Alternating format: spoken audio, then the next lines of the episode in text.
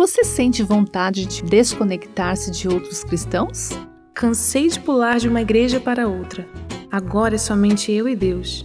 Será que você pode ter um relacionamento independente com Deus sem outras pessoas?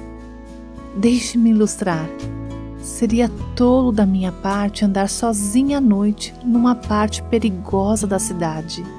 Seria bem mais sábio se eu estivesse com um grupo que incluísse alguns rapazes fortes que pudessem me proteger. Na minha busca pela santidade, sou fraca e tenho muitas limitações. Então, Deus tem colocado pessoas em minha vida para me proteger e me ajudar a crescer. Desconectar-me das pessoas que Deus coloca no meu caminho, da igreja, me deixaria vulnerável, como um cordeiro longe do rebanho. Enquanto você cresce em santidade, continue ligado com as vidas de cristãos em sua igreja local.